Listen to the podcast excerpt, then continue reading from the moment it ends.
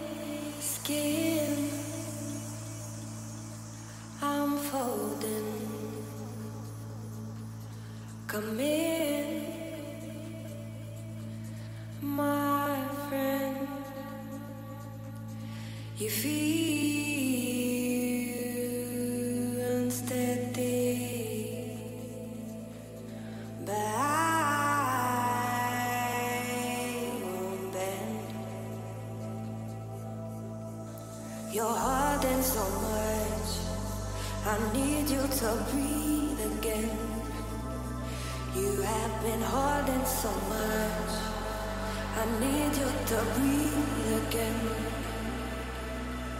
You